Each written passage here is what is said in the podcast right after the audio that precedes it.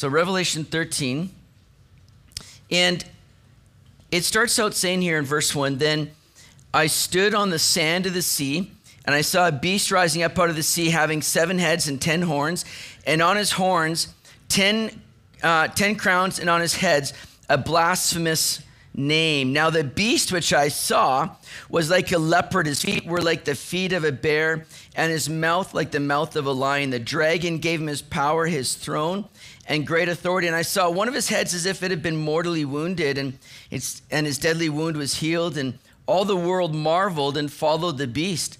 So they worshiped the dragon who gave authority to the beast, and they worshiped the beast, saying, Who is like the beast? Who is able to make war with him?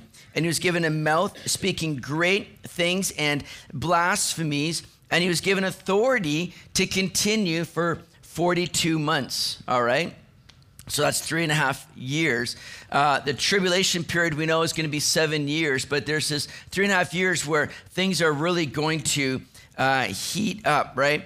And it says in verse 6 that he opened his mouth and blasphemed against God to blaspheme his name, his tabernacle, and those who dwell in heaven it was granted to him to make war with the saints and to overcome them. And authority was given him over every tribe, tongue, and nation. Okay, you catch that? That this man is going to come and have complete authority over all the, the realms of the earth. It goes on to say, and all who dwell in the earth will worship him whose names have not been written in the book of life of the Lamb slain from the foundation of the world. If anyone has an ear, let him hear. He who leads into captivity shall go into captivity. He who kills with the sword must be killed with the sword. Here's the patience and the faith of the saints. So we see this beast rising up out of the sea, kind of a picture of, you know, the, the nations and, and the world. And there's going to be this, this authority given him. It says over these 10, uh, 10 kings, right? These uh, nations are going to be coming together. Now, what's interesting is that, you know, we've oftentimes looked at this Antichrist who is being spoken of here as this one that's going to come on the scene. He's going to be a, a political uh, figure, perhaps coming out of some kind of uh, government in the world. And those things all may be true, but we also recognize in the things that we've been seeing that it may not be somebody that's coming out of a a government or political position. He's going to be one that's going to have this sway or control over other kings that eventually he's going to be given, as it says in, in verse 7, he's going to be given authority over everything in the world. And then we see going on into verse 16 of Revelation 13, uh, again, familiar passages. He causes all, both small and great, rich and poor, free and slave, to receive a mark on their right hand or on their foreheads, and that no one may buy or sell except one who has the mark or the name of the beast or the number of his name. Here's wisdom. Let him who has understanding calculate the number of the beast, for it is the number of a man. His number is 666. All right? So we know the system that's going to come into place at the hands of this Antichrist who's going to influence other leaders and is going to come in a position of of authority where everybody's going to be looking to him and he's going to institute this system by which, you know, nobody's going to be able to buy or sell or do certain things. And what's interesting is we're not going to see, as the church, we're not going to see this figure rise to dominance. Right, Randy? We're not going to know who the Antichrist. Why is that? Okay. I mean, because the Bible says so. The Bible says so, right? And and you just look at Second Thessalonians chapter two, and you begin to see very clearly that uh, this Antichrist is not going to rise into power until what? Until that which is restraining is removed. And I believe that passage is speaking about no doubt the Holy Spirit, but the Holy Spirit working in and through the church. So it's going to happen when the church is raptured up to meet the Lord in the air and to go to heaven, the church is removed, and thus the influence and the power of the Holy Spirit working through the church is now removed, and it's going to usher in an even greater opportunity for evil and wickedness at the hands of this Antichrist, who then is going to rise to power once the church is removed. Okay?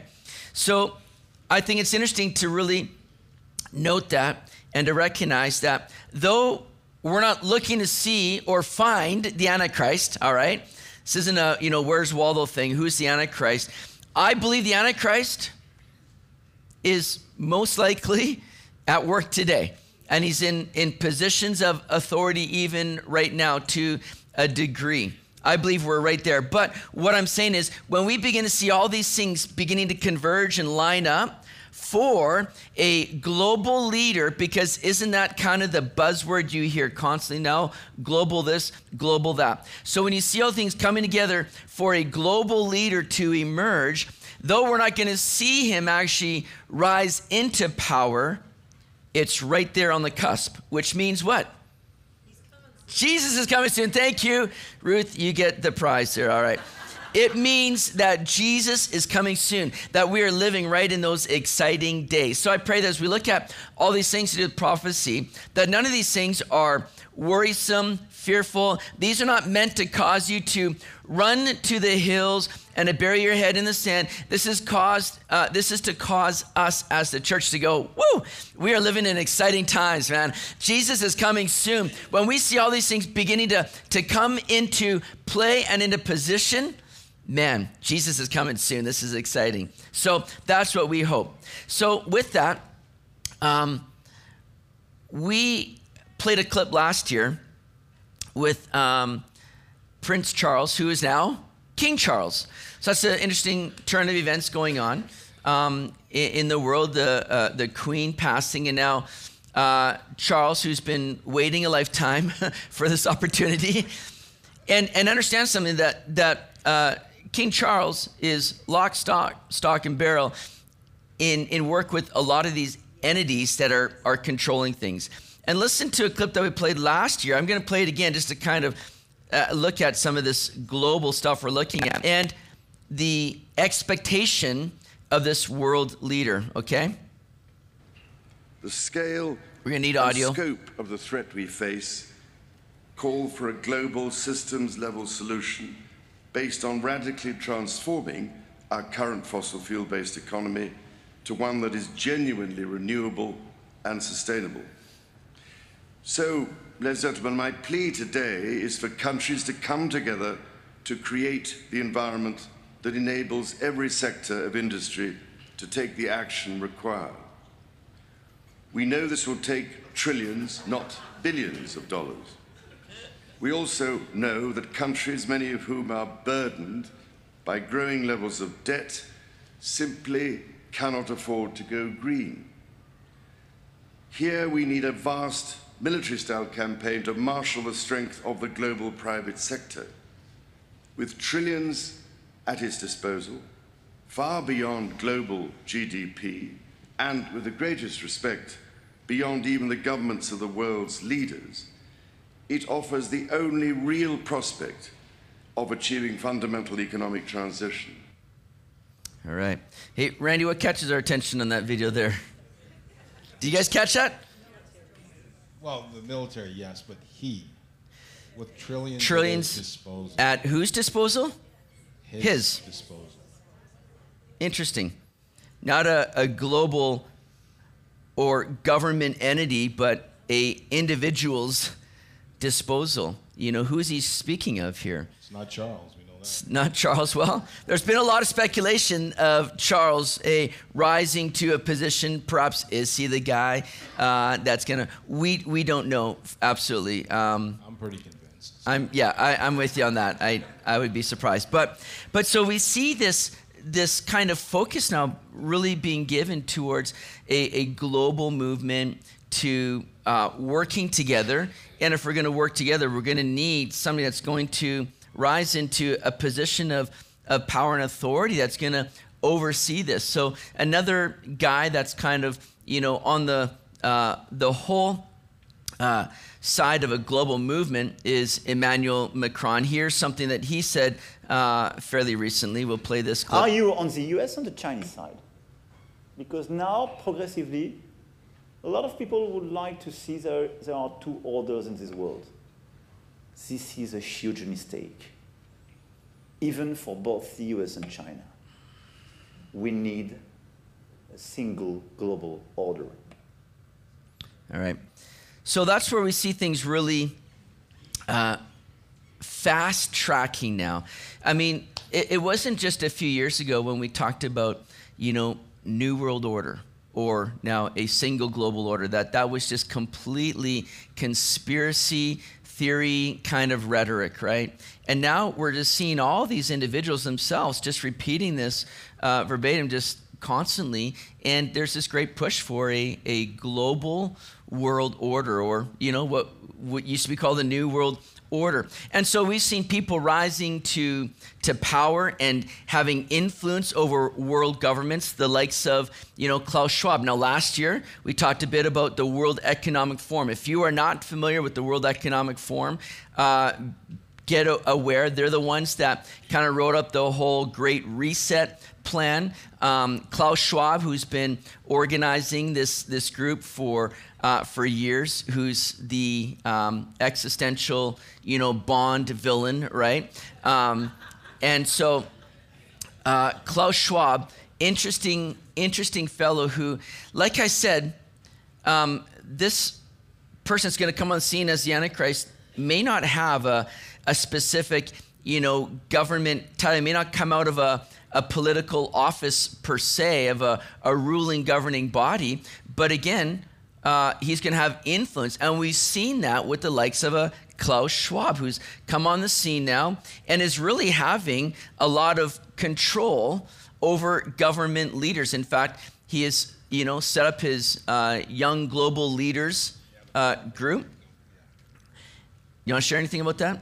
Well, he's got he's been doing this for years. He's been priming people. Uh, he's been, I guess, picking people. We know Trudeau is one of them.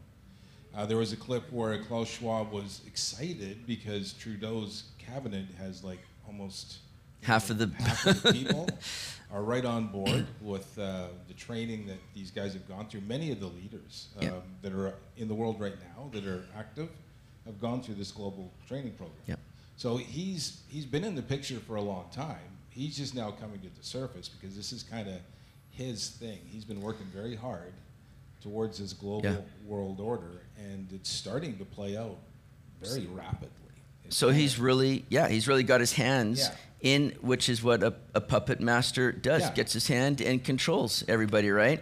And and so just recently, now at the G20 um, summit, we see Klaus Schwab, who's again, this is a, a you know for uh, government leaders to gather together. And then here's Klaus Schwab just kind of hobnobbing with these guys, walking, and, and many questions being offered up just recently. Like, what is Klaus Schwab doing here? This is for government leaders, and yet here he is just kind of uh, moving about. And you just, again, see you've got the new um, British uh, PM there, Justin Trudeau. Um, what's her name from uh, New Zealand? Um, yeah, Jacinda, thank you. And so you just see him again, just kind of the the influence that he has on many leaders, much like what I believe the the Antichrist is going to do coming on the scene, who just gets himself in to have this kind of influence and begins to take this kind of global leadership and control. Now, here's a, a clip just so you can see Klaus Schwab in action here. Uh, a clip of Klaus Schwab talking about the, the CHIPS Act and the need now for digitalization. So that's something we want to talk about here. The whole digital ID, the advancement of digitalization, because if we're going to have a, a one world order, a single global order, well, we need to be able to kind of keep track of everybody, which is what digital ID is going to do. Here's what Klaus Schwab I just would uh, like to highlight uh, what you said about the European uh, Chips Act because uh, it's an important step to create the physical brain for digitalization. And okay, so uh, the Chips Act. Well, yeah, yeah. Other than it, it sends shivers up your spine, but. Um, so he's talking about the CHIPS Act, and it's important to create the physical brain for digitalization. Now, it may very well be that what he's talking about is kind of having a central uh, database, and he talks about it being a near central database. Uh, but we know that where things are heading is that we want to see digitalization become a, a biometric kind of uh, thing where there's going to be, you know, chips planted and, and everything like that. So digital ID is moving rapidly forward, and it's for the purpose of control and tracking. Now, here's something digital ID is going to merge your identity and reputation into trust scores. All right. Now we're seeing this happening in China with the whole social um, social credit. That's what I thought it was. Social credit system in place already. And uh, this is something that you're going to be seeing coming to a theater near you uh, very shortly, if not already. Um, and so, along with the this whole trust score, is another thing that you're going to be hearing about ESG score. All right. Now, the ESG score is your environment, social, and governance um, factors, all right?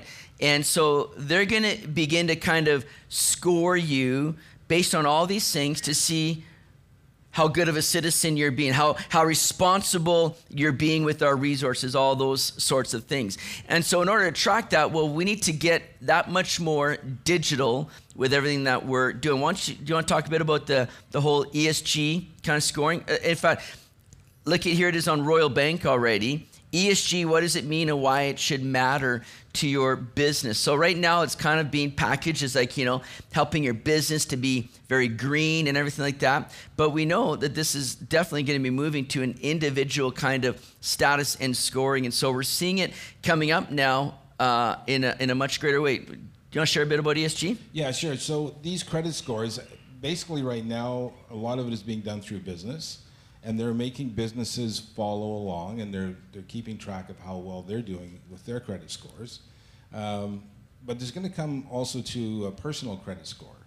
So what that looks like is that um, people like your bank, for instance, people who lend money, are going to look at your credit score to see whether or not they want to lend to you. Um, mortgages and loans of any kind. So what they're going to look at is your financial institution is going to base your ESG scores on three primary metrics, environmental, social, and governance. They want to see how well you're doing in those areas. So they're going to check, and um, they're looking at ways just to um, figure out whether, like even things like how you invest your money. They want to know that you're investing in companies that have good ESG scores, companies that are uh, like for instance, if you are investing in oil, your score is going to be bad. But if you're investing in windmill production, mm-hmm. hey, probably give you a, a, little bit better score. So they're going to keep track of stuff like that, and they're going to calculate it. Um, and some of the things for on a personal level, they're going to be looking at your energy choices. For example, are you burning fossil fuels uh, to heat your home? That's going to be a problem. Or any other activities? You have a gas stove, and they're going to look at those kinds of things. They're going to look at um, just your energy choices. So, for instance, if you're using those things, you're going to have a low e- uh, ESG score. If you're converting to solar, if you're converting to other means of uh, keeping your house warm or powering things, you're going to boost up your score. They're going to look at your transportation habits. Um, they're going to look at how far are you traveling to go to work. What are you driving when you go to work? Are you buying some gas guzzling, diesel powered fossil fuel monster or are you using public transport? So they're going to start scoring all this stuff, and it's going to affect how you can go about life because it's going to affect how you can even spend money mm-hmm. when it comes right down to it. So they're looking at um, even your job. What kind of job do you have? What are the environmental impacts of the job that you're, you're doing? How you, like I said, how you invest your money. Another one is carbon footprint. So there's actually, I think, I think it's in Switzerland. I'm not sure where it is, but your credit card actually gives you a carbon score. So you can kind of keep hmm. track daily of how you're doing with your carbon score. Because if you get too high in a certain day, they'll cut off your card. So you can't you can't spend anymore. So you have to be wise in how you're, you're doing that. So they're going to look at things like again, your transportation. They're looking at um, everything from, from cooking, what you eat, how you cook it, all the way up to transportation of how you get around. And they're also going to be looking at things like your recycling habits. I love this one sustainable clothing choices. I'm doing great, just so you know. Uh, ethical purchase of merchandise, uh, personal contributions to help improve welfare of others. So if you have a low ESG score, that's going to change. Like in, in China, the way they do it, if you have a really low score, and they base it on anything, if you've been communicating with somebody and saying things they don't like, your score keeps dropping mm-hmm. to the point where even yep. people you know and love will start to push away from you because every time they talk to you, their score goes down. So it's just a way of controlling people. Mm-hmm. So, um, and, and even companies now, they're looking at your ESG to see whether or not you're a good hire. And if you are doing all the wrong things, you're probably not going to get a job. It's getting to that, that's, and that's in your upper level. Where I work, we'll hire anybody. We don't care about that. But there are places where they're really monitoring all those types of things, and it affects how you get through life. So. Now, we're going to get into next is how do you how are they controlling that? How will they know all the things that you're doing? Well, we're about to find out. Well, yeah. Uh, in order to be able to really track everything, they need to make currency digital, right? And so, um, in order to to move from the the currency standard we have now into a digital one, well, we need to have a big reset. We need to crash the economy and everything you look at with the, the reports and the trends going is that we're, we're getting ready for a pretty big economic disaster and crash. And, and how much of this is kind of manufactured to, to bring out, you know, to, to take away the old and to bring in the new with digital currency to where now everything is going to be able to be tracked and monitored that much more and scored. And now being able to control you if your score's going through the roof, if you're not being, you know, a good a good citizen or or or complying with all these things, then they're going to be able to control you, stop you from moving around, stop you from purchasing certain things. And and and when we look at, you know, Revelation 13, when people weren't able to buy or sell unless they had that mark, you know, uh, we're moving that much more rapidly towards these things. So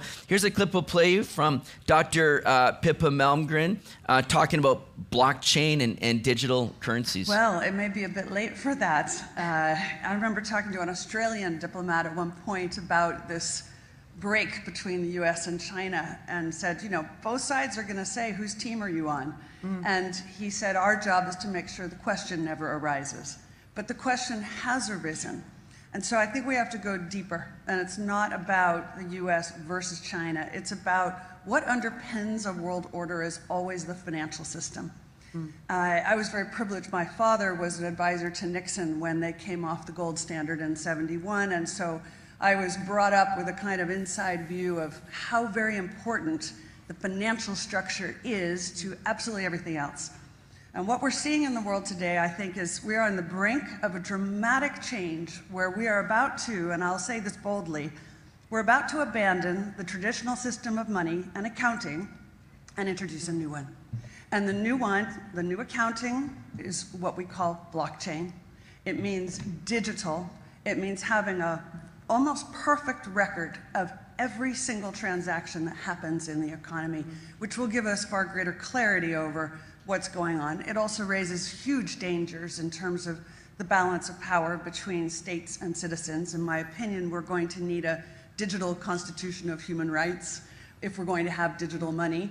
Uh, but also, this new money will be sovereign in nature. Most people think that digital money is crypto and private, but what I see are superpowers introducing digital currency. The Chinese were the first, the US is on the brink, I think, of moving in the same direction. The Europeans have committed to that as well.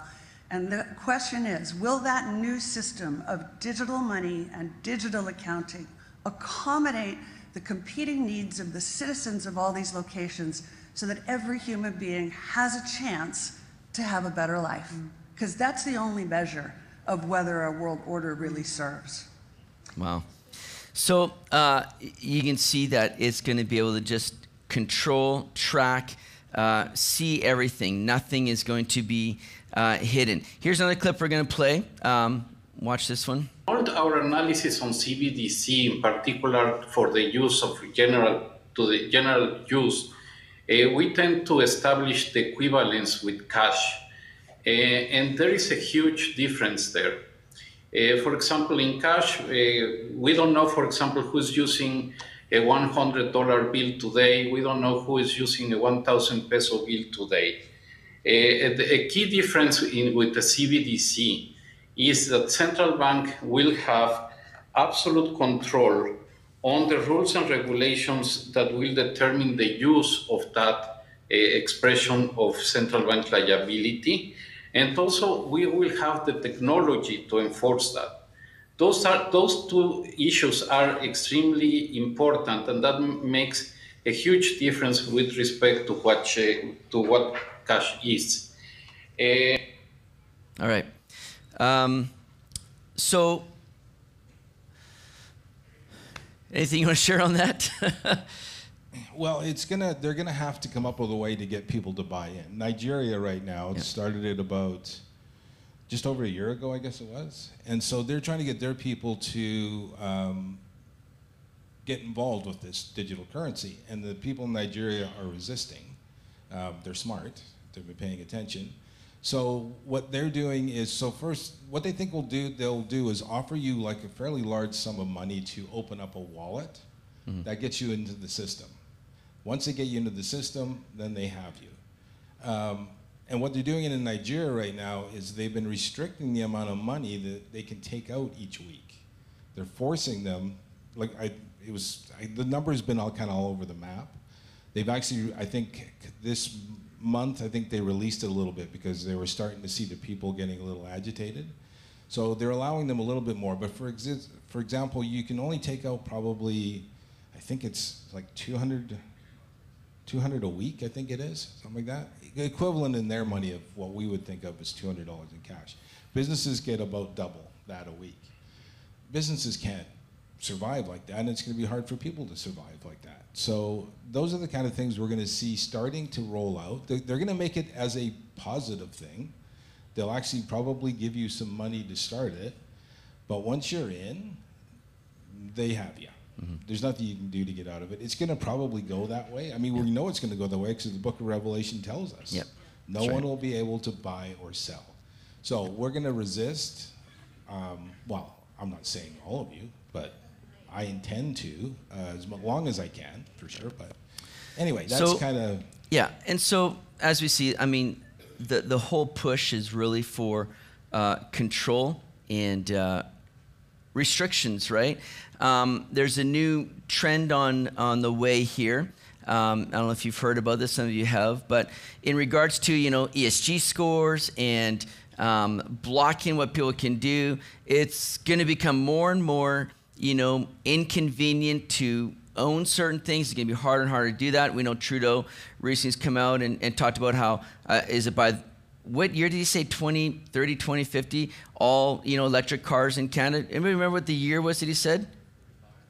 2035 2035 let's go with that. All right. Uh, but i mean that's not that's not too far down this.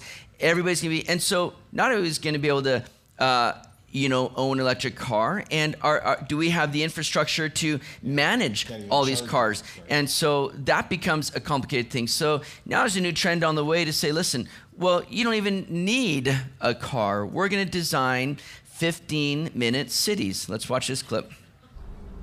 Before the recent lockdowns around the world, we led hectic lives with long commutes and not enough time to spend with our families and friends. Traffic polluted our air, and smog blanketed our skylines. What if it could be different? What if we could create a new normal where we reclaim our time, our health and well being, and our communities? This is the idea behind the 15 Minute City, a growing movement to make our lives in cities more convenient, less stressful, and more sustainable. A 15 minute city is one where everything we need is close to home, where communities are safe and inclusive, where the air is clean. A 15 minute city is one where it's easy to get goods and services, fresh groceries, healthcare, and other amenities are all just a short trip away. A 15 minute city is one where everyone has a place. A 15 minute city has affordable, accessible, and adaptable housing for households of all sizes and ages. A 15 minute city means that you can work close to home or work remotely more often. And we all play a role in our neighborhood. What if we don't go back to life as it was? What if we already have the power to change how we live? Together, we can reimagine and create the future we want. One that is cleaner, safer, healthier, and more inclusive, and gives us back valuable time to enjoy the little things. And so, who's uh, behind this? It is, of course, as you see on the top, World Economic Forum, right? And doesn't it look a nice, friendly prison for you? Isn't that great? Um, and so the idea here is that listen, you don't need to have a car, you don't need to really. We're going to make everything convenient for you to be right here. But what this is going to be able to do is going to be enabling those in power to bring further restrictions and lockdowns. Say, oh, wait, no, you can't move outside your city. You can't get around. There's going to be things that are going to be, you know, restricting you from moving out. In fact, uh, there's been ideas. Go well, ahead. They, they uh, in Oxford is where they're setting this up right now. You're only allowed to go outside of your zone 100 times a year. Yeah. If you go outside that zone, you will be fined. Uh, I think it's somewhere around the hundred dollars if you if you Mhm. go outside the. And then what they do is it's kind of crazy because they have a to get to each zone you have to have, go on a perimeter road, which means you need a car. Which- They're so dumb. These people are Yeah. not this smart. Yeah.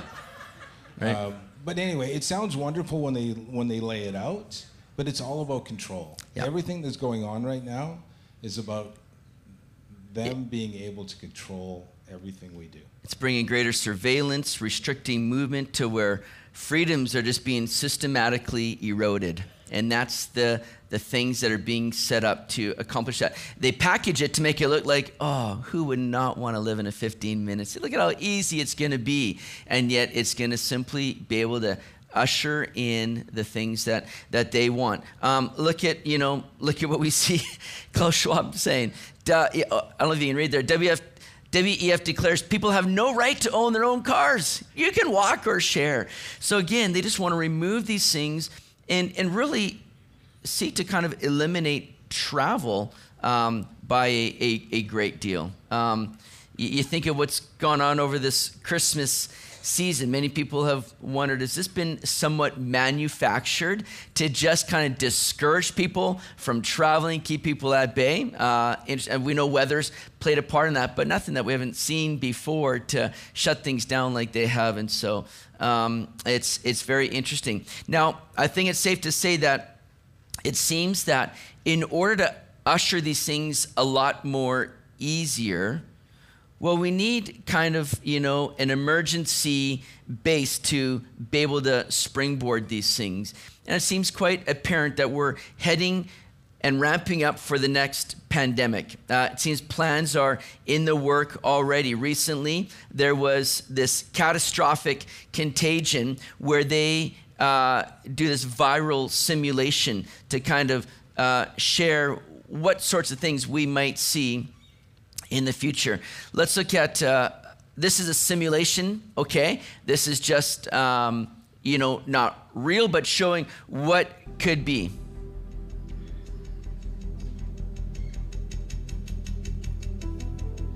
Officials in two Latin American countries alerted the WHO of several outbreaks of a new infectious disease that's mysteriously appearing across the region severe epidemic enterovirus respiratory syndrome 2020. Do you see what that uh, acronym spells out? Seers, right? What is a seer? Person that sees into the future. And so, is this something that they are now? What's interesting, they, they say that this next pandemic is going to be that much more deadly to kids, right? How do they know that already? Um, and so, though these are, are simulations as to what could happen in the future, they've been pretty spot on in previous simulations, right? Interesting, you want to talk about Clade X? Yeah, I didn't know about Clade X. Claydex was another simulation that happened in May 15th, 2018. Um, and then we had the Event 201. But it was interesting because um, from May 15th, 2018, when they had Clade X, to when they announced the actual world pandemic, The COVID 19 pandemic. COVID-19 pandemic, that it was global. Do you know how many days it was? 666 days from the time of Clade X until they announced the global pandemic. Yep, that's right. So Clade X viral simulation, uh, talking about what could be 666 days after that event is when WHO announces COVID-19 world pandemic. And then they had another, um, they had another event, event 201, where they in October. Uh, October 20, 18th, 2019. So before, and they had this event where they began to list exactly the things that they could expect to see in a pandemic, the things that exactly came to be in COVID 19, just as though they knew exactly what was coming. So, with future pandemic planning, things can continue to unravel to bring about this new world order or a, a single global order and be prepared for global health passports, which again are going to restrict travel. Many countries are on board for this and are hoping to see this roll out by 2023 even. And so again, just restricting travel, making it more uh, difficult for people. So we're seeing a lot of these things coming into place and uh, getting things ready for a uh, antichrist, a, a one world ruler essentially that's going to oversee these things and bring about a, a, a, global work. So things are, are so much falling into place for all that. And along with digital ID, what we're also kind of seeing the rise in is this rise of AI, artificial intelligence, moving towards transhumanism. Now, again, that's another thing that may have sounded like such a, a far fetched sci fi sort of uh, content, but yet we're seeing these things now coming to the surface um, all the more. Now, uh, let me read just a bit from this article here to give us kind of a little bit of an idea. It, it says here in this article, in a starting, uh, startling leap towards a future that may uh, that many thought only existed in sci fi, a Wisconsin high tech company, Three Square Market, started microchipping its employees last year. The announcement followed on the heels of a similar move by Swedish company Epicenters. This was written a little bit ago. Uh, the, the first to begin this practice, while Three Square Market's approach is voluntary, the company is financially subsidizing this procedure. And so, looking at this kind of transhumanist agenda, uh, this article goes on to say there's a name of this kind of cultural weirdness transhumanism, a strange agglomeration of technology, politics, and even aspects of religion.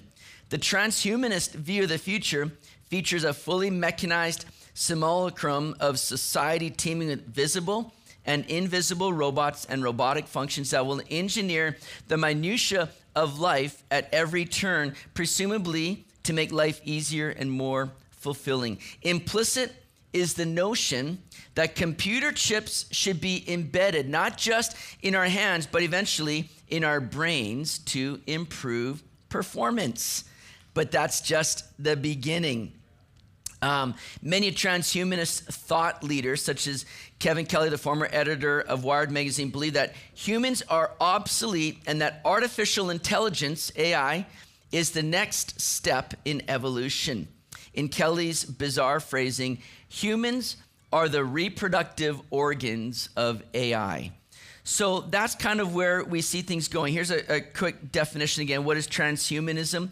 It's a class of philosophies of life that seek the continuation and acceleration of the evolution of intelligent life beyond its currently human form and human limitations by means of science and technology, guided by life promoting principles and values. That was uh, a, a definition quote given by Max More in 1990.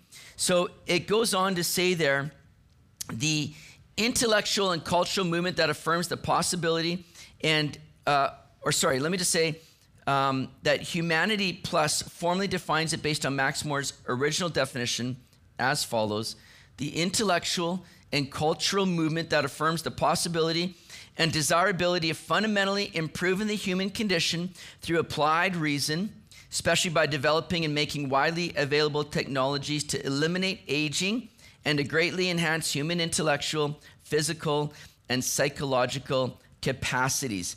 So, digital ID is, of course, looming large. It's it's here now. It's it's at work, but we know this identity is not just to be on us where we kind of flash a card, here's my, you know, passport, here's all this stuff. It's to be something that they want to eventually be a part of us where it's just uh, linked to us. Here's WF again. Agenda envisions an augmented society ruled by internet of bodies, a, a, digital ID. We played a clip of Klaus Schwab in the, the first service that talked about, um, you know, this CHIPS Act and uh, having this kind of physical brain or, or having it a part of this physical brain. We don't know if he's talking about actually our brain or just a, a database. It could be that. We don't want to uh, run ahead of what he's trying to say, but we know this is a direction that things are, are, are going in.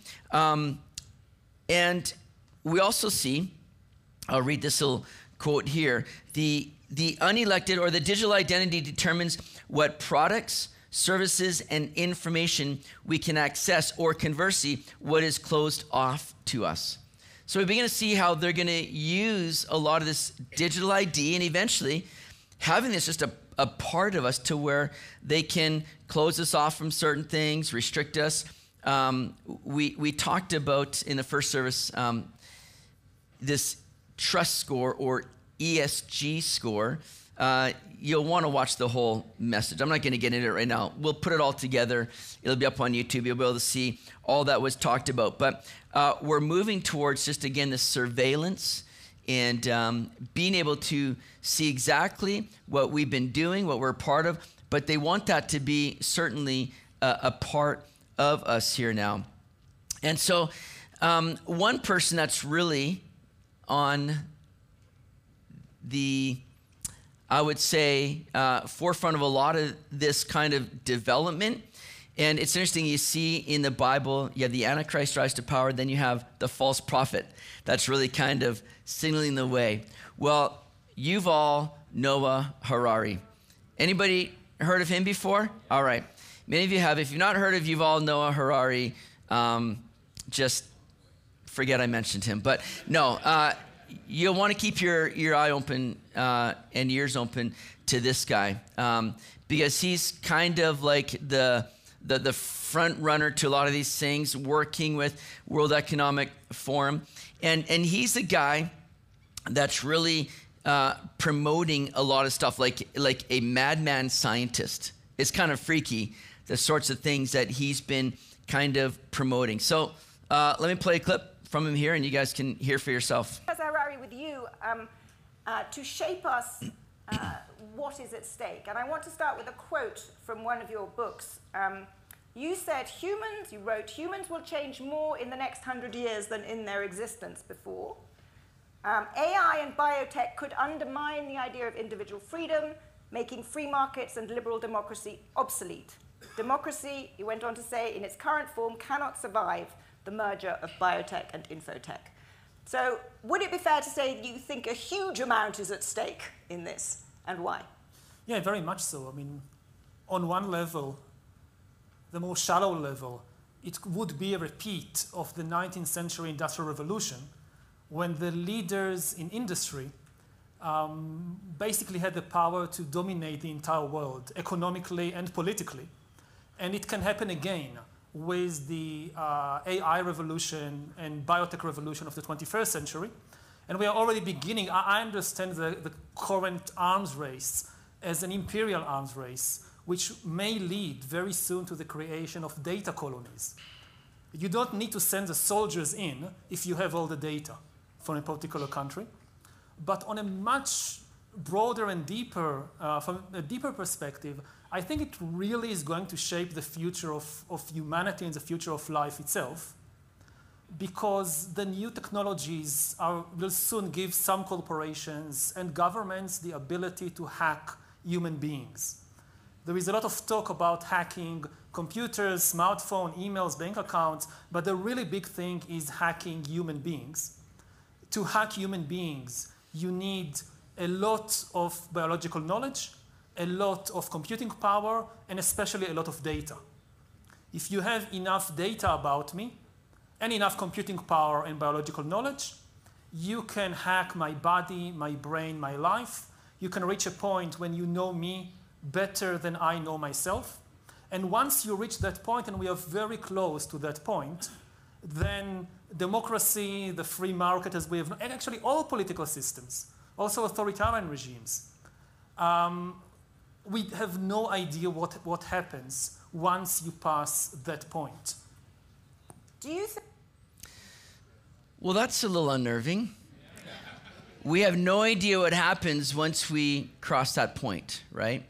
And, and notice something he said there. If you have enough data about me and enough computing power and biological knowledge, all right, you can hack my body, my brain, my life, and you can reach a point where you know me better than I know myself.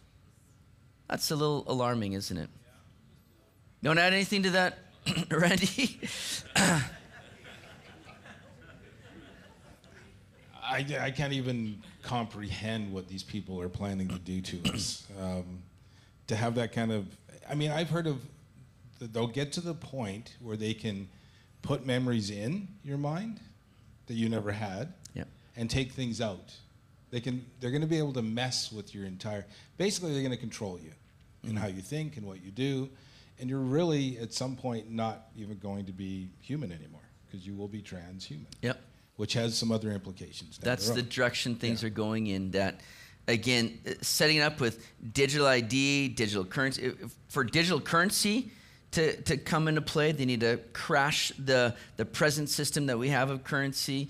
Uh, so the trends towards an economic crash continue to, uh, to grow. And so all these things are coming into place to where, yeah, you know, it's going to move not just from digital ID, but to transhumanism. Here's another video of uh, Yuval Noah Harari?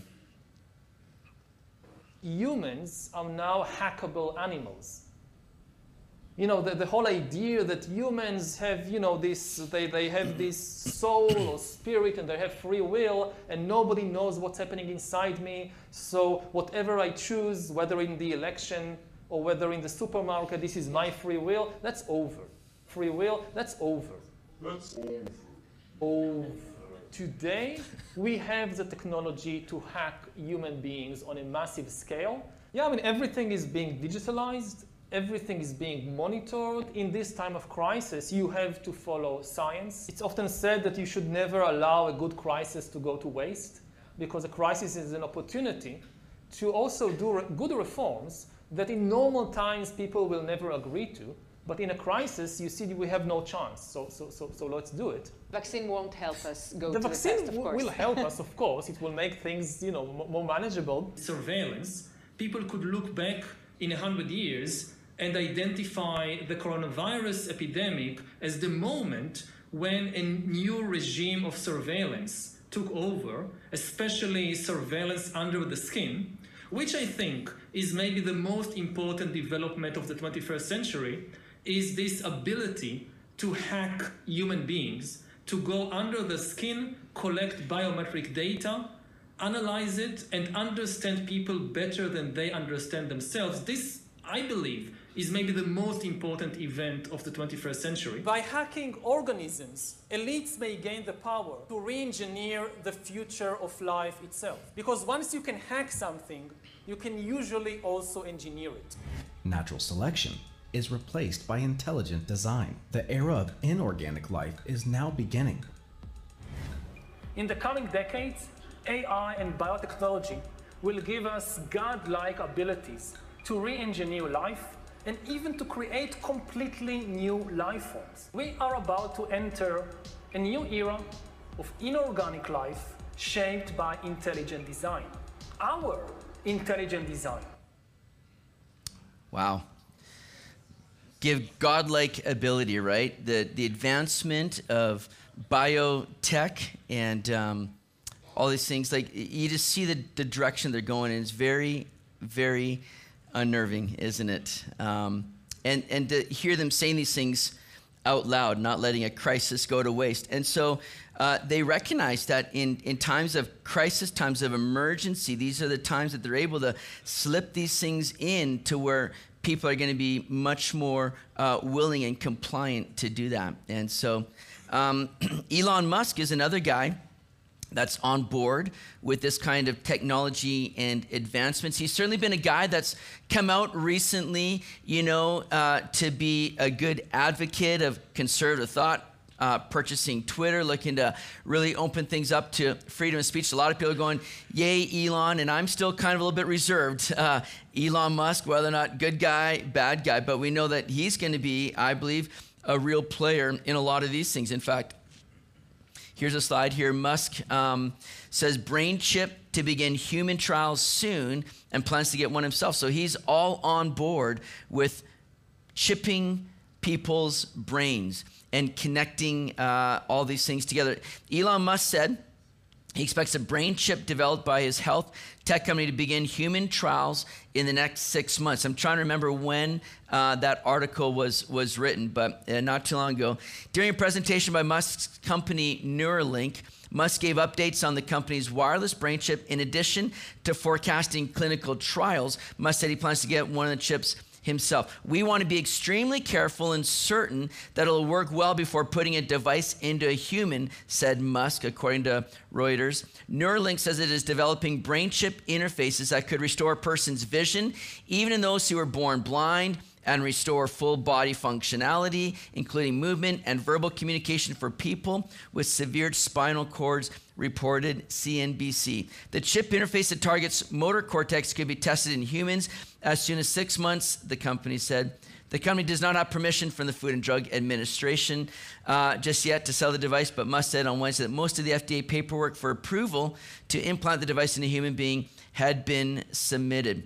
Neuralink has been testing on animals as it awaits approval on clinical trials. So you see, they're looking to bring sight to the blind, to make the lame walk again. Sounds familiar kind of language, doesn't it? Yeah, deaf to hear. Things that um, they, Jesus told John, Jesus told the disciples to tell John. Yep. Tell him. Yep. The lame will walk. These are the things that you'll see. The blind will see. The yeah. So, very interesting progression that we see with transhumanism, with the, the desire, the, the talk, the, the technology already to chip people and to make this technology a, a biotech, you know, where it is just a, a part of you. But again, now that's just going to aid in further knowing everything about you. Like Yuval Noah, Harari says that others will know you better than you know yourself. I mean, that's only God that does, that knows that. And yet here we are looking to replace God and make ourselves more God-like, as Yuval said. Well, Yuval says that Jesus Christ is fake news. Yeah, so exactly. You know where his head's at. Uh, interesting character. Keep your eye on him. Now, a big part of, of transhumanism is going to be the incorporation of AI, as has already been mentioned. AI has recently taken a huge step with the advancement of Chat GPT. How many people have heard of Chat GPT? All right, you guys are on the ball here. This is an open source. How many, how many have used it? Yeah? So, this is an open source software that can create some amazing results for you in seconds. We're going to play a clip. Many of you have probably seen this clip, but uh, this explains a bit about Chat GPT here. How many of you clap? How many of you know what Chat GPT is? There are things, and everyone in the audience should know this, there are things coming down the pipeline on the artificial intelligence front that are just going to make your hair stand on end within the next year because there is so much transformation going on in that domain. And, and that's been the case particularly for the last six months that it's, it's almost unimaginable. I figure a third of the universities will go broke in the next five years. So I'll tell you what ChatGPT is, just so you know, because you need to know this. And I don't know what sort of technological revolution this is. It's smarter than you, This is a big deal. So, this AI system, it's a general language processing model, was released about a week ago, a week and a half ago. And uh, I, I, went and interacted with it. You can, it's an AI system, artificial intelligence system. It basically is trained on, well, a massive corpus of, of spoken and, or of text. So it's derived its models of the world from the analysis of human speech, essentially. It, it isn't using real world data yet, but that will be happening certainly within the next year. And ChatGPT analyzes a very large corpus of text, and that corpus is growing all the time. Now, it's already sophisticated enough. I went on to it last week and I said, okay, some of you know I, have written these books 12 Rules for Life, and then Beyond Order, 12 more rules, because, you know, you can't have enough rules. And I asked it, this is what I asked it to do. I said, write me an essay that's a 13th rule for Beyond Order, written in a style that combines the King James Bible with the Tao Te Ching. That's pretty difficult to pull off, you know? Any one of those things is hard. The intersection of all three, that's impossible. Well, it wrote it in about three seconds, four pages long, and it isn't obvious to me, for better or worse, that I would be able to tell that I didn't write it. Right, right. And okay, and that's pretty impressive, but the fact that it could do that grammatically perfectly, right, and quite impressive philosophically, I also had it write an essay on the intersection between the Taoist version of ethical morality and the ethics that are outlined in the Sermon on the Mount, which it just nailed, got that dead right, Br- brilliant. Again, it took it about three seconds. There was a, a, computer engineer who purported to work for Tesla. He asked GPT, Chat GPT, said, Look, I work for Elon Musk, but I haven't been doing much for the last week, so I need you to write me 10 bullet points about what I probably would have done as a as a engineer at Twitter, what 10 things did I do last week that were productive and valuable? And oh, if you don't mind, write me the accompanying computer code that goes with each project. And it did that too, three seconds, and the computer code works. Right, and so, okay, so that's that's already there. So then a university professor did this. He thought, oh, that's interesting. Any student will be able to write any essay on any topic with ChatGPT. And uh, Someone gave it an SAT, by the way, and it scored about as well as the average student in a well functioning public university. So that's how smart it is. So that's basically an IQ test. He said, Write me an essay, gave it a topic, wrote the essay. He said, Now grade it. Said, If we can automate the students, we should be able to automate the professors too. And so it provided a complete, comprehensive analysis of its own essay with grade. It wrote a Someone else asked it, write the screenplay and describe the characters for the next $900 million Hollywood blockbuster. It's like, bang, plot, characterizations. Then someone else took the descriptions of the actors and said, generate computer, photorealistic computer images for each actor. And all the AI systems could do that. So I'm going to tell you what's going to happen next. This is going to happen this year. So get ready. Okay, so now we have an AI model that can extract a model of the world from the entire corpus of language. All right, and it's it's smarter than you, and it's going to be a hell of a lot smarter than you in two years. So you can get ready for that too. But it's not that smart yet because it's just a humanities professor at the moment. It doesn't test its linguistic knowledge against the real world. That's what a scientist does, right? You come up with a theory that's linguistically predicated, and then you throw it against the world and see if it sticks. And then the world tells you whether or not your linguistic construction is valid. But the new AI systems will be able to extract out patterns from the world itself, from images and so forth, and then be able to test their linguistic constructions against the world. And so they'll practice just like scientists. And the most advanced models are going to use text and image and action as well, because they'll be able to model human action. And so, and all of that's going to come down the pipes within the next year. So hang on to your hats, ladies and gentlemen, because what did my friend Jonathan Pageau say? Giants are going to walk the earth once more. And we're going to live through that. And Elon Musk, one of the things he's working on, see, he, he thinks that the world will be controlled by whoever produces the most functional AI system the fastest because there'll be a first mover advantage. And one of the things Musk has been working on for a long time are distributed AI systems so that you'll have your own artificial intelligence to protect you against, well, let's say against Google's artificial intelligence for start. Okay, we're going to stop that right there. I, I meant to have an edited version in there, but I got the the original in there. So, um, but yeah, Google is is sweating it right now because they're seeing this advancement come onto the scene now.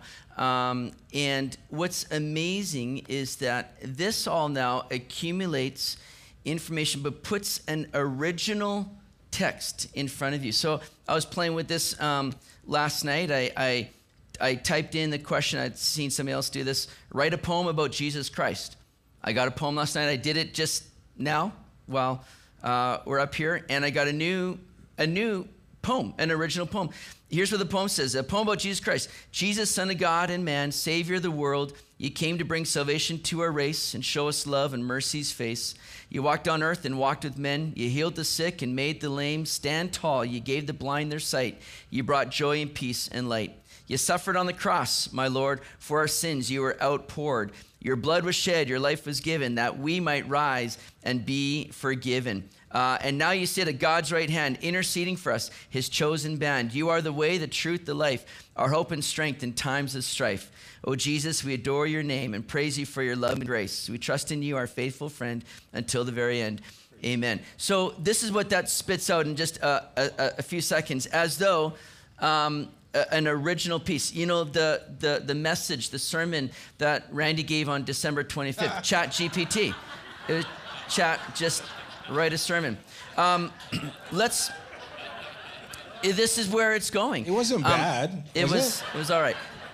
But let's try this. I got, know, Brenda, give me a, a question or something for Chat GPT to do, and we'll see what it spits out. If anybody's got an idea of what we can ask it to do, let me say, uh, I'll say this. What should, I'll, I've never tried this. What should I tell um, my church today? I don't know what it's going to do.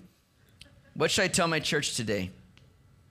Are you going to be using this in the future? Uh, on what you should how say. are we going to okay. know who wrote your sermon? As an, it says, as an AI, I'm not able to give specific advice or guidance on what you should say to your church. However, as a general suggestion, you may want to consider sharing a message that is centered on the love and grace of Jesus Christ and how his teachings can be applied to our lives today. Interesting, right? So that's what, and spit out some more stuff here, uh, some other things. You could also consider sharing a message that focuses on the importance of community and fellowship within the church and the role that each member plays in supporting and encouraging one another. Uh, one another. So it's given me some ideas of what I should say uh, to my church today. So um, very We may have interesting. to cut your pay because I know, right? Tell ya. you no So- study time needed anymore. So the advancement of of AI is just um, mind-boggling. I saw somebody give a little um, kind of graph. I'll see if I can put it on here in a way that you'll see it. I don't have a, a blank sheet here, but somebody kind of gave a, a little graph here that said, "Here's the um, history of human." Um, advancement. Okay? And then here's us. You are here. And so it's kind of done this, I should, I did that a little bit wrong. It's kind of done this gradual. So here's this kind of acceleration of human advancement, and you are here, and this is where it's going, like that. That's, we're on the cusp here of, of something very big with the advancement of AI to where what we're seeing happening is we're removing humanity. How tragic is that? We no longer are going to know what has been done with a human touch or human thought. It's coming from AI now. Punch in something, it's going to tell you exactly what to do, how to do it. It can write like students. In school. Uh, I kind of do wish ChatGPT was around when I was in high school. Man, I'd be acing everything. Even art class, that does amazing stuff with art. Yeah. So it, it's incredible what this stuff um, can do, and and the advancement now. But now we're removing humanity to where you can have information at your disposal. You can have um, images. Uh, you know, my son Quality typed in my name that produces like images of who you can see stuff on the internet of, of people that are are non-existent, you know, and see things about them that we just are losing now what is real and what has been done with that kind of human element to it. In fact, uh, oh man, we got we're running out of trouble. We're running and you out of can time here. imagine if we're seeing and have access to this technology, there's stuff out there that would blow your mind, but we are not seeing it yet. We're typically, I don't think it's the same anymore. It used to be 10 to 20 years behind Yeah. what we see and what's out there. I think that's changing, but yeah, there's there's technology out there that would probably, I don't know what it would do to us. and they and they want that technology embedded into you to where now again it's just all encompassed uh, into this transhumanist agenda. And that's a scary place to be to where we're just kind of eliminating now god uh, from so much. And in fact um, along with the development of, of transhumanism again the attempt to merge AI with technological connections to the human life, we're now preparing to have babies born in birthing centers, artificial wombs. It's perhaps the only way reproduction is going to be able to take place in years ahead with the likes of genetic degeneration. Check this out.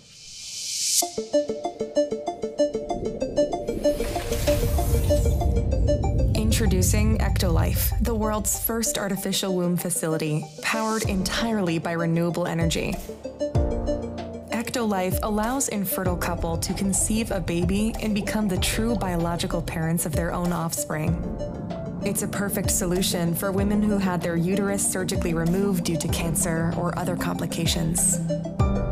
With Ectolife, premature births and C-sections will be a thing of the past. Ectolife is designed to help countries that are suffering from severe population decline, including Japan, Bulgaria, South Korea, and many others. The facility features 75 highly equipped labs. Each state of the art lab can accommodate up to 400 growth pods or artificial wombs. Every pod is designed to replicate the exact conditions that exist inside the mother's uterus. A single building can incubate up to 30,000 lab grown babies per year. Ectolife allows your baby to develop in an infection free environment. The pods are made of materials that prevent germs from sticking to their surfaces. Every growth pod features sensors that can monitor your baby's vital signs, including heartbeat, temperature, blood pressure, breathing rate, and oxygen saturation. The artificial intelligence based system also monitors the physical features of your baby and reports any potential genetic abnormalities.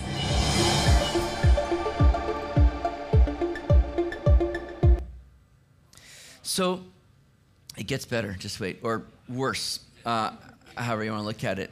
Uh, so not only are we looking to produce babies, you know, outside of the womb, but it's giving now parents the ability to control the genetic makeup of their children. It's genetically engineering children to what you want them to be rather than how God creates them. Made in his image. We are taking the place of God in creating what we are wanting and desiring.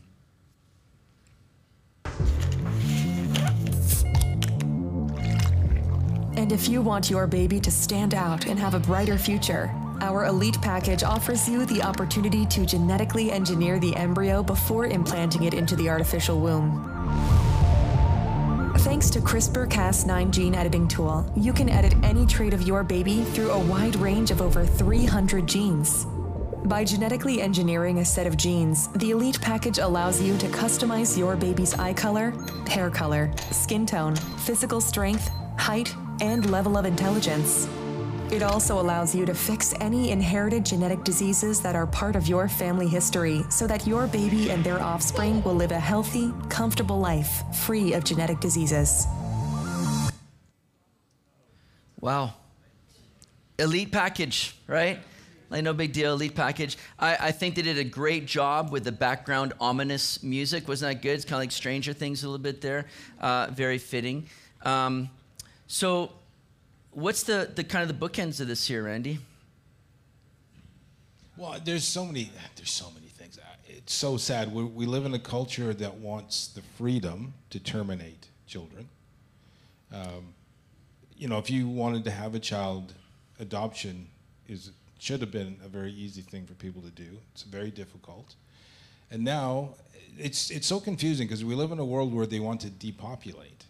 Yeah. So the people that they want to populate, they want to have, to have total control over who they are, what they are, what they look like, um, and really this whole thing is just all about um, getting God out of the culture.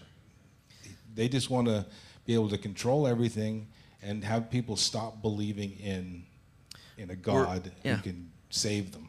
We're controlling how people come into the world, but now we're also controlling how they're going to exit the world. And so, MAID uh, medical assistance in dying, we're seeing this now again. And, and Canada's been on kind of the, the front lines of a lot of this. I don't know if you've seen um, the, the commercial that was sent out here. Dying in a hospital is not what's natural. That's not what's soft. In these kind of moments, you need softness.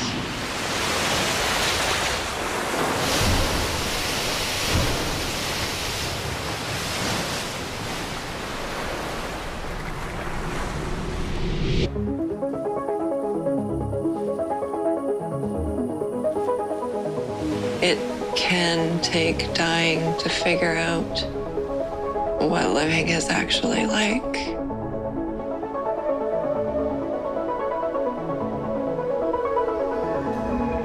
I spent my life filling my heart with beauty, with nature, with connection. So I choose to fill my final moments with the same.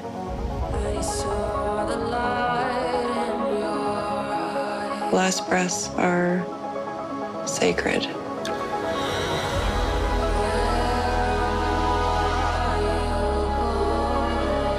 When I imagine my final days, I see music. I see the ocean.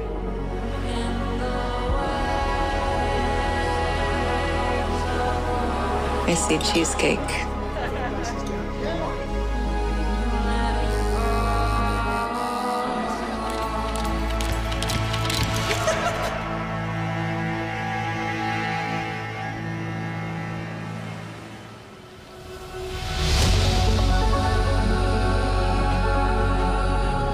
Even now, as I seek help to end my life, with all the pain, and in these final moments, there is still so much beauty.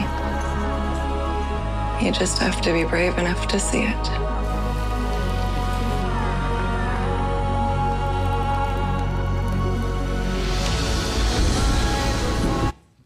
You, get the idea. And so check this out now, too. We have now medical assistance in dying activity books geared for children to prepare them for people that they might know, loved ones that are going to be going through this. And it's just, you know, conditioning uh, kids to, to think that this is kind of a, a normal, uh, an acceptable thing. And like you were saying, Randy, I mean, this is nothing more than um, playing God in a lot of these scenarios. We have a culture that seems to be just um, fascinated with death, abortion, MAID now, um, and again, just taking that role of God. It's a dangerous, uh, a dangerous thing. What we need to be concerned about is dying to self and living for God, laying ourselves down to the glory of God. I want to get into just kind of looking at the, the wickedness um, of the day that we're living in. And of course, um, with that, I think we need to just sort of address and look at how the church has just gone, you know, so woke in in many ways, and, and just kind of bought hook, line, and sinker sort of the um, the, the plans of the enemy and the things that are coming in. Um, LGBTQ, we'll just call it out, you know, and how churches are seeing this as, oh, it's an opportunity to, you know, love our neighbor. It's an opportunity to, you know, win the loss. But if we're not willing to call these things out as the Word of God does and call it out as, as sin, how are we ever going to save them from sin?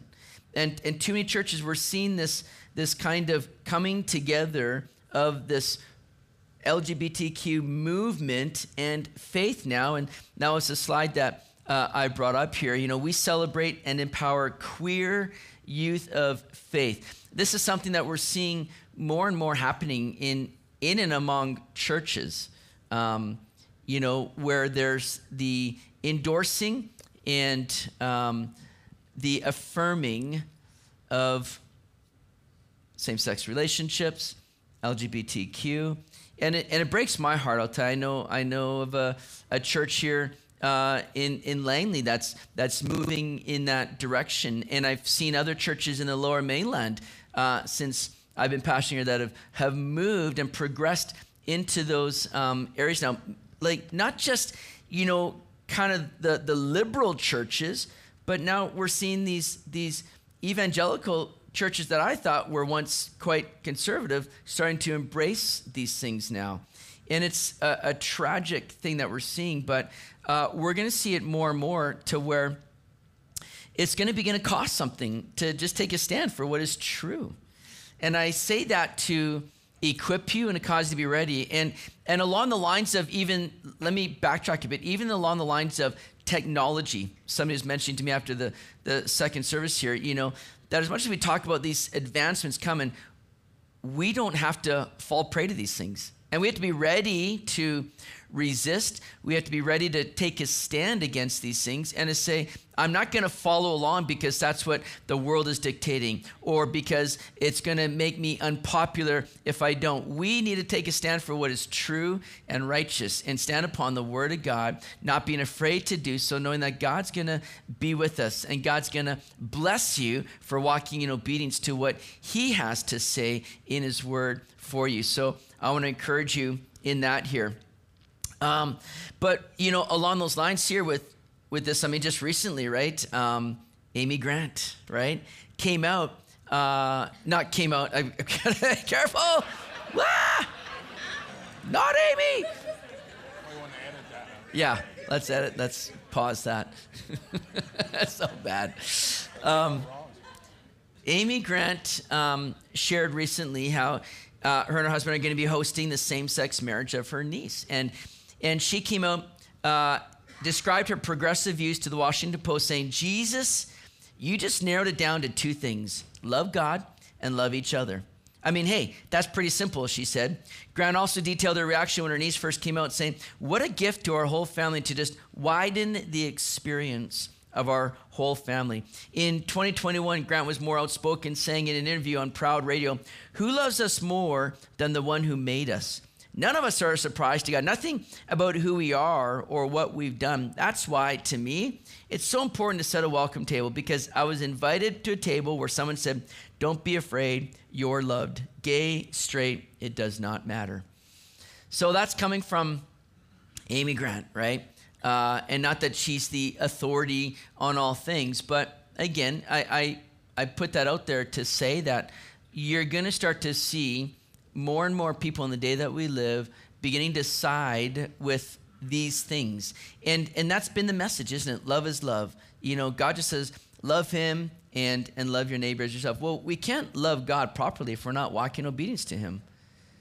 And we're not going to be loving our neighbor if we're not willing to communicate truth to them. Truth that ultimately is going to potentially lead them to hell if they don't hear the news of what Jesus Christ has done for them and the call to repentance of sin and turning to Him. So, um, those aren't loving things to ignore that. And that's what, sadly, we're seeing happening a lot uh, within churches. So, along the lines of just uh, wonkiness and wickedness in the world, I don't know if you've seen this here, um, but we're seeing just kind of the rise of uh, of Satanism. There's the Satanic Temple plans the largest satanic gathering in history in Boston. That's going to be coming up at the Satan Con 2023 convention. That's coming up in um, April of this year. It says in the article, despite its name, um, the Satanic Temple describes itself as a non theistic religious organization that does not believe in Satan. The group advocates for secularism and is based in Salem, Massachusetts. According to the TST website, social media post, SatanCon 23 will take place in April. The event has been heralded as a weekend of blasphemy and remembrance in Boston. Its theme is Witches' Night. So that's what's um, taking place. Uh, I've I, I once lived over in uh, Rhode Island, just an hour from Boston, and and you know Brown University there, and I saw just some real uh, satanic, wicked, dark things there, and that was back in uh, man the late '80s. Man, that's a long time ago, and and just to see you know the way that it just continues to unravel now and this becoming more and more of just a, a mainstream kind of acceptable thing. Satan clubs, you know, taking place or being advertised in schools, elementary school for kids now. You know, um, it's it's a wicked place that we're seeing uh, unfolding in our world. Uh, last summer, Commonwealth Games, Randy. What went on there? Did anybody see that? Is pretty it's pretty crazy, wasn't it? We're going to show you a cl- just a short clip of some of what went on there, where people were worshiping the beast, and they they played this all out, and we're going to just let you have a look at it. But it's just it's getting so blatant. Yeah. Like this wickedness, this evil is just they're they're just going full bore now.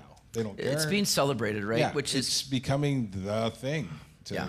To get excited about. And we, we ran a, um, in the last message, we ran um, a video about uh, MAID. It was a commercial that was made for MAID. Um, and it made it dying this beautiful thing and committing suicide because your life was too difficult. And yet, it's when you think about it, what happens when you die when you don't know Jesus Christ? You're in hell. Whatever that person was suffering is nothing compared to what they're going to be suffering when it happens. And so it just got to the point where they sort of numbed everybody to thinking that we're just human beings and then we die and then now you can make us into fertilizer apparently it's legal in a lot Yes, of the US that's right. states Exactly. um, so the body just has no meaning anymore and they don't believe in any kind of afterlife and so that's what's causing so much of this crazy and, and whose fault is this it's the church's fault for not teaching the truth and letting this stuff just go on and on. So, anyway, Commonwealth, we're going to show you a clip of just kind of what went on. This is being celebrated uh, globally now. This is Commonwealth Games. Yep. The opening ceremonies. You can call me crazy, but do you not think that this looks like this? And do you not think that this thing right here bears an awful resemblance to this thing right here? For those of you who are not familiar with what has just happened, every four years, 56 countries come together and they put on a smaller version of the Olympics. It's called the Commonwealth Games. And this year at the opening ceremony, which was hosted in my country, in England, do you know what they did? They brought out a 32 foot bronze bull and then a big crowd of people got down on their knees and began to worship this bull. Now I know exactly what you're thinking. You're saying, Joe, it's just a piece of art. Calm down, sit down, and be quiet. Well, can I say this? If Moses, when he noticed that the people of Israel, after being gone for just five minutes, they turned and worshipped a golden calf. If Moses slapped down the Ten Commandments and his face was filled with rage, is it wrong for me to just simply ask the question, what on earth is going on right now? Okay, I do admit that this could all be one big coincidence. But personally, I do find it rather suspect that right now, in the world we live in, we have never seen more spiritual darkness. We have never had more people in the world who are anti-God, who hate the God of the Bible, and do everything that is opposite to what the God of the Bible commands. And then we tune in on TV and we see millions of people tuning in to see a big bunch of actors worshipping a bronze bull in a ceremony. Why is that so strange to me? Because there is one God. When there was times of darkness in the Bible, there is one God that the people of Israel repeatedly went back to worshipping over and over again, and it grieved God's spirit. What was this God's name? Baal. And what animal was Baal? You've guessed it. He was a bull. There you go. So you'll see that imagery a lot. You know the uh, the Baphomet, the the the bull's head in, in a lot of you know pop culture and music and things like that. Like you see this popping up more and more, and it's just a, a celebration of all things that are again anti God. It's the the world that we're uh, living in, which again we simply bring up, not to go, oh, what an awful time to be alive.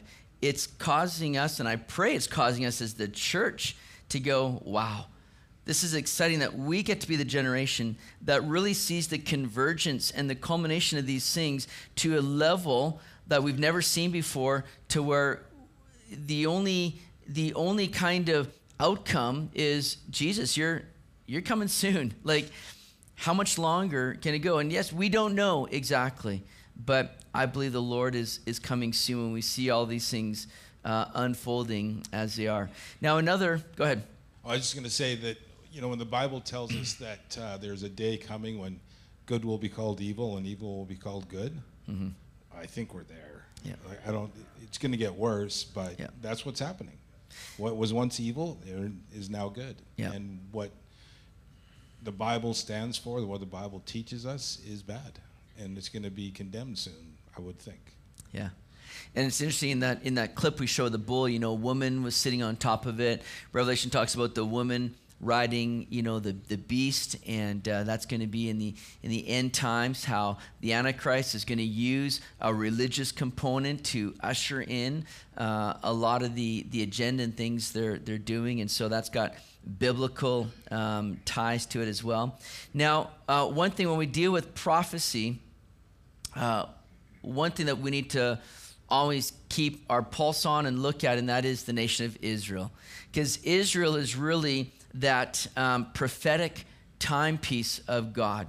It's really God's prophecy revolves around the nation of Israel. We know that uh, during the tribulation period, um, the tribulation period is going to be largely uh, about Israel and, and seeking to bring Israel to a place of repentance and turning back to God.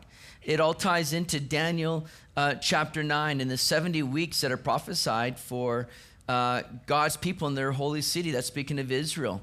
Well, those 69 of those 70 weeks, which are groups of seven years, have been fulfilled already that led us up to the coming of Jesus Christ at his first coming, walking into Jerusalem at the triumphal entry. There's now a final seven years. That one final week that is yet to be fulfilled, which is what the tribulation is about seven year tribulation. And so God's not done with Israel.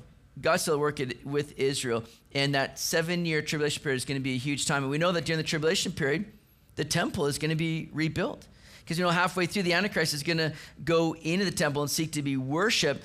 Uh, Jesus talked about the, when you see the abomination, of desolation, flee to the mountains. He's speaking to, to Jews and to Israel that during that time, if you're alive, when you see that happen, get out. That's going to be a very, uh, it, things are going to heat up all the more in that last half of the tribulation. But we know tribulation or the temple is going to be uh, rebuilt. And right now, when you go to, uh, to Israel, you can just see the movement that there is towards the rebuilding temple. We, we go to the Temple Institute. In the Temple Institute, we see all the different furnishings um, designed for the temple, articles of clothing for the priests. Like we see everything is set up for the temple.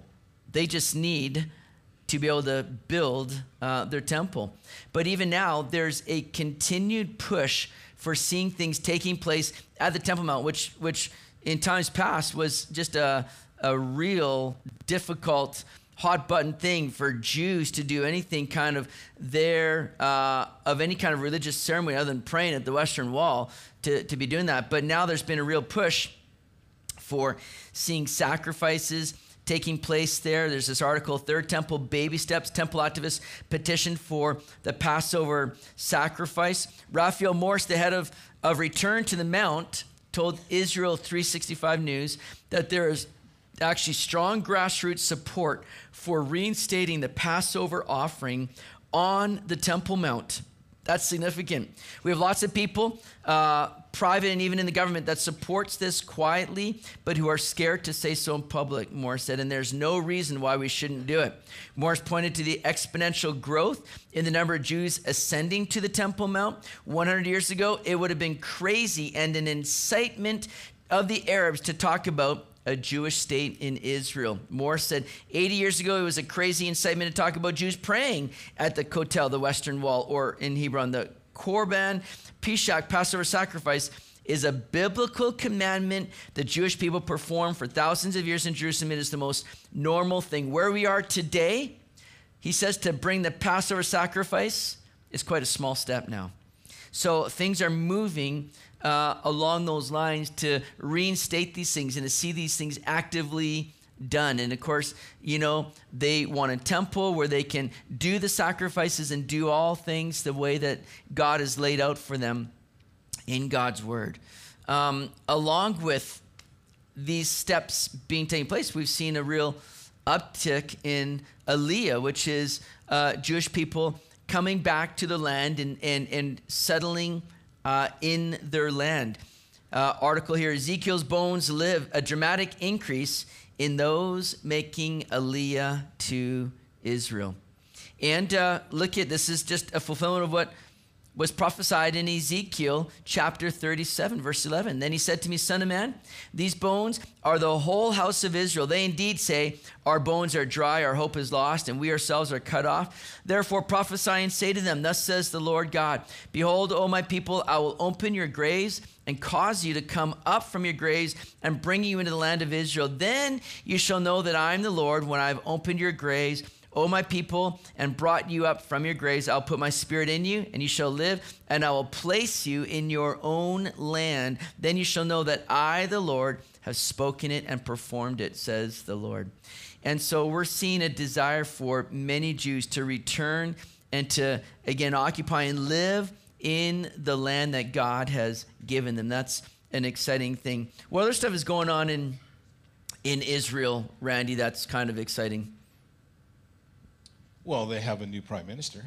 They have a new prime minister. For how, how many times is that now? Is it like his fifth time or something? Yeah, Netanyahu back in office. That's a good thing. Yeah, and he's um, sort of got an agenda to uh, take care of Iran's nuclear problems, yeah. which who knows what's going to happen with that. Uh, I've heard some people say that um, as good as Israel is, they don't have the ability to take out Iran's nuclear they put their their sights way deep in the ground. The only one who have that I know of that have bunker buster bombs is the U.S.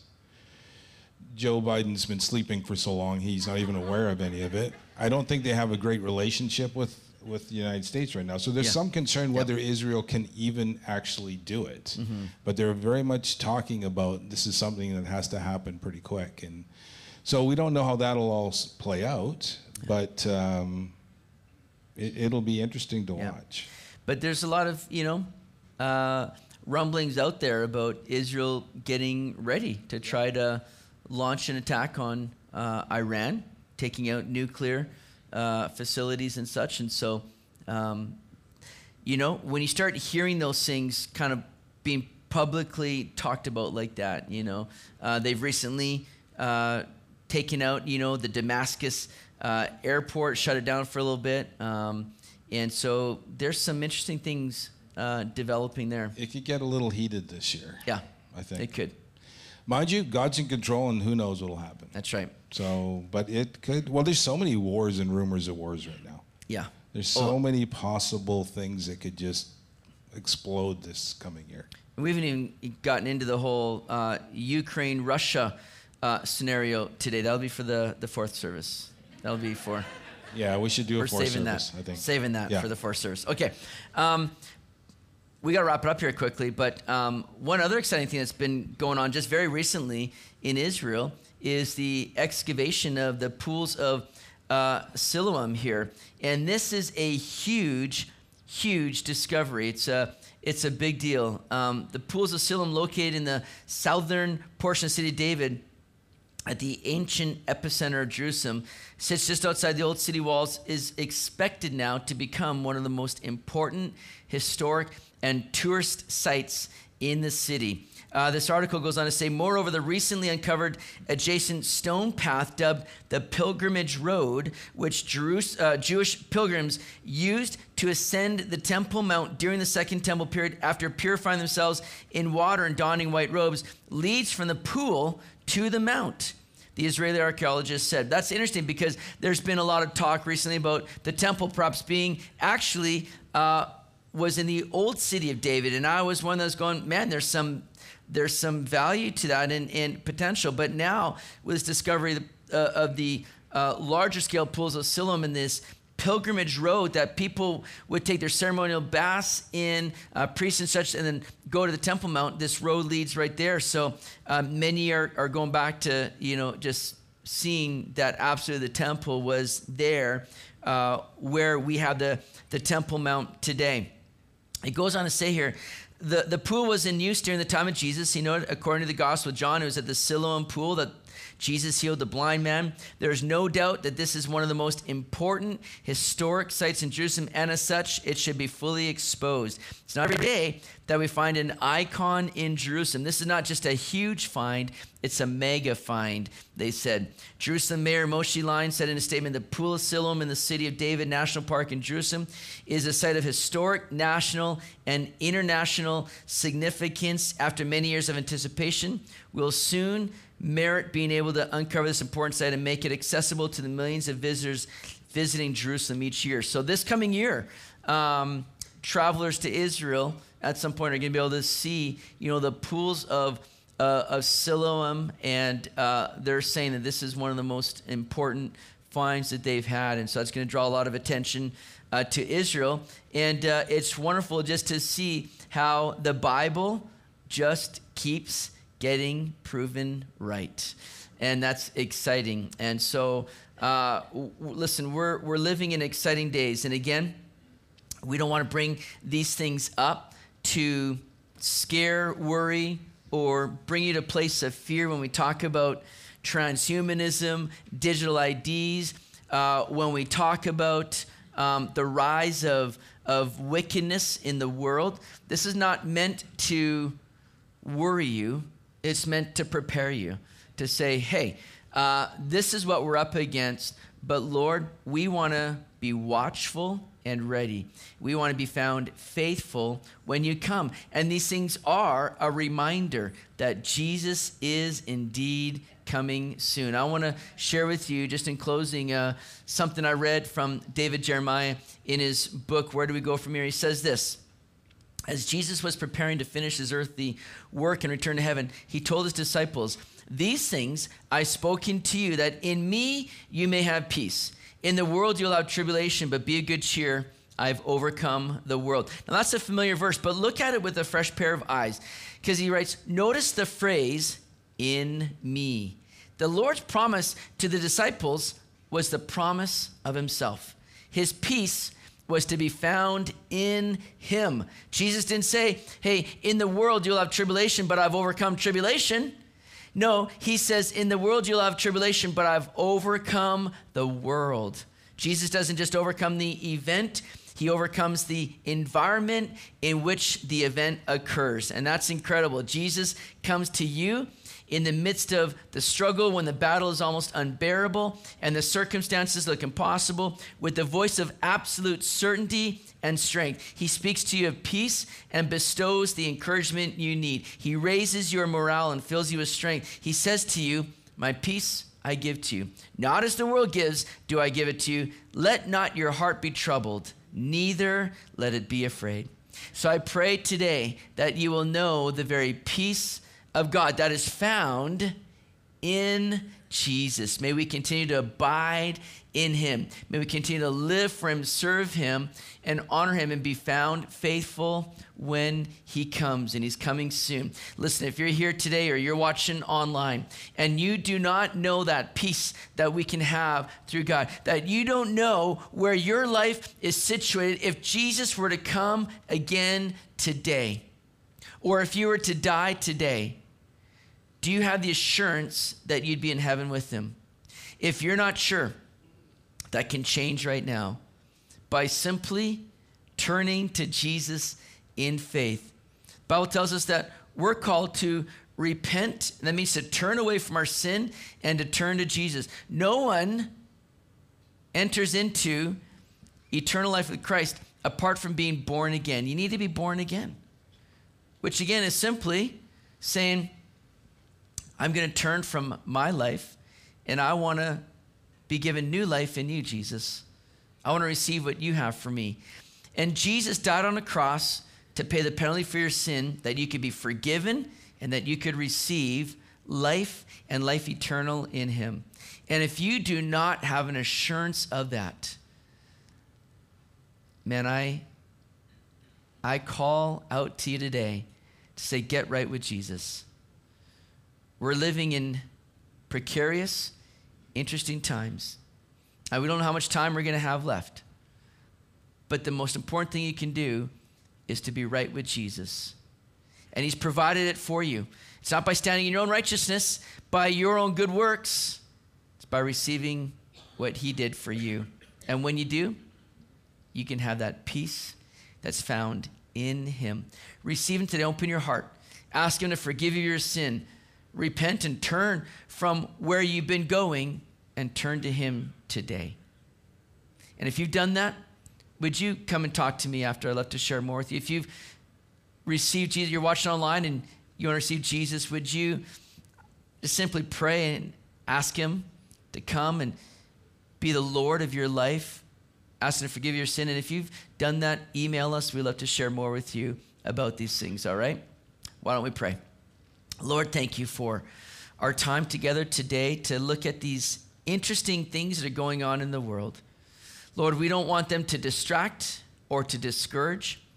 Lord, we want them rather to, to build us up in you, to, to cause us to look up because we know when we see these things, our redemption draws near. And we look to you, Lord, as our hope, as our salvation. And I pray that you will continue these days that we have to draw many to you and may we be active to share that good news with others, that we might see many more turn to you in these last days and receive that gift of salvation you have for us. So strengthen us as your church. Lord, may we be ready and watchful and prepared for what lies ahead, but may our confidence continue to lie in you in all these things now. We ask this in your name, Jesus. Amen.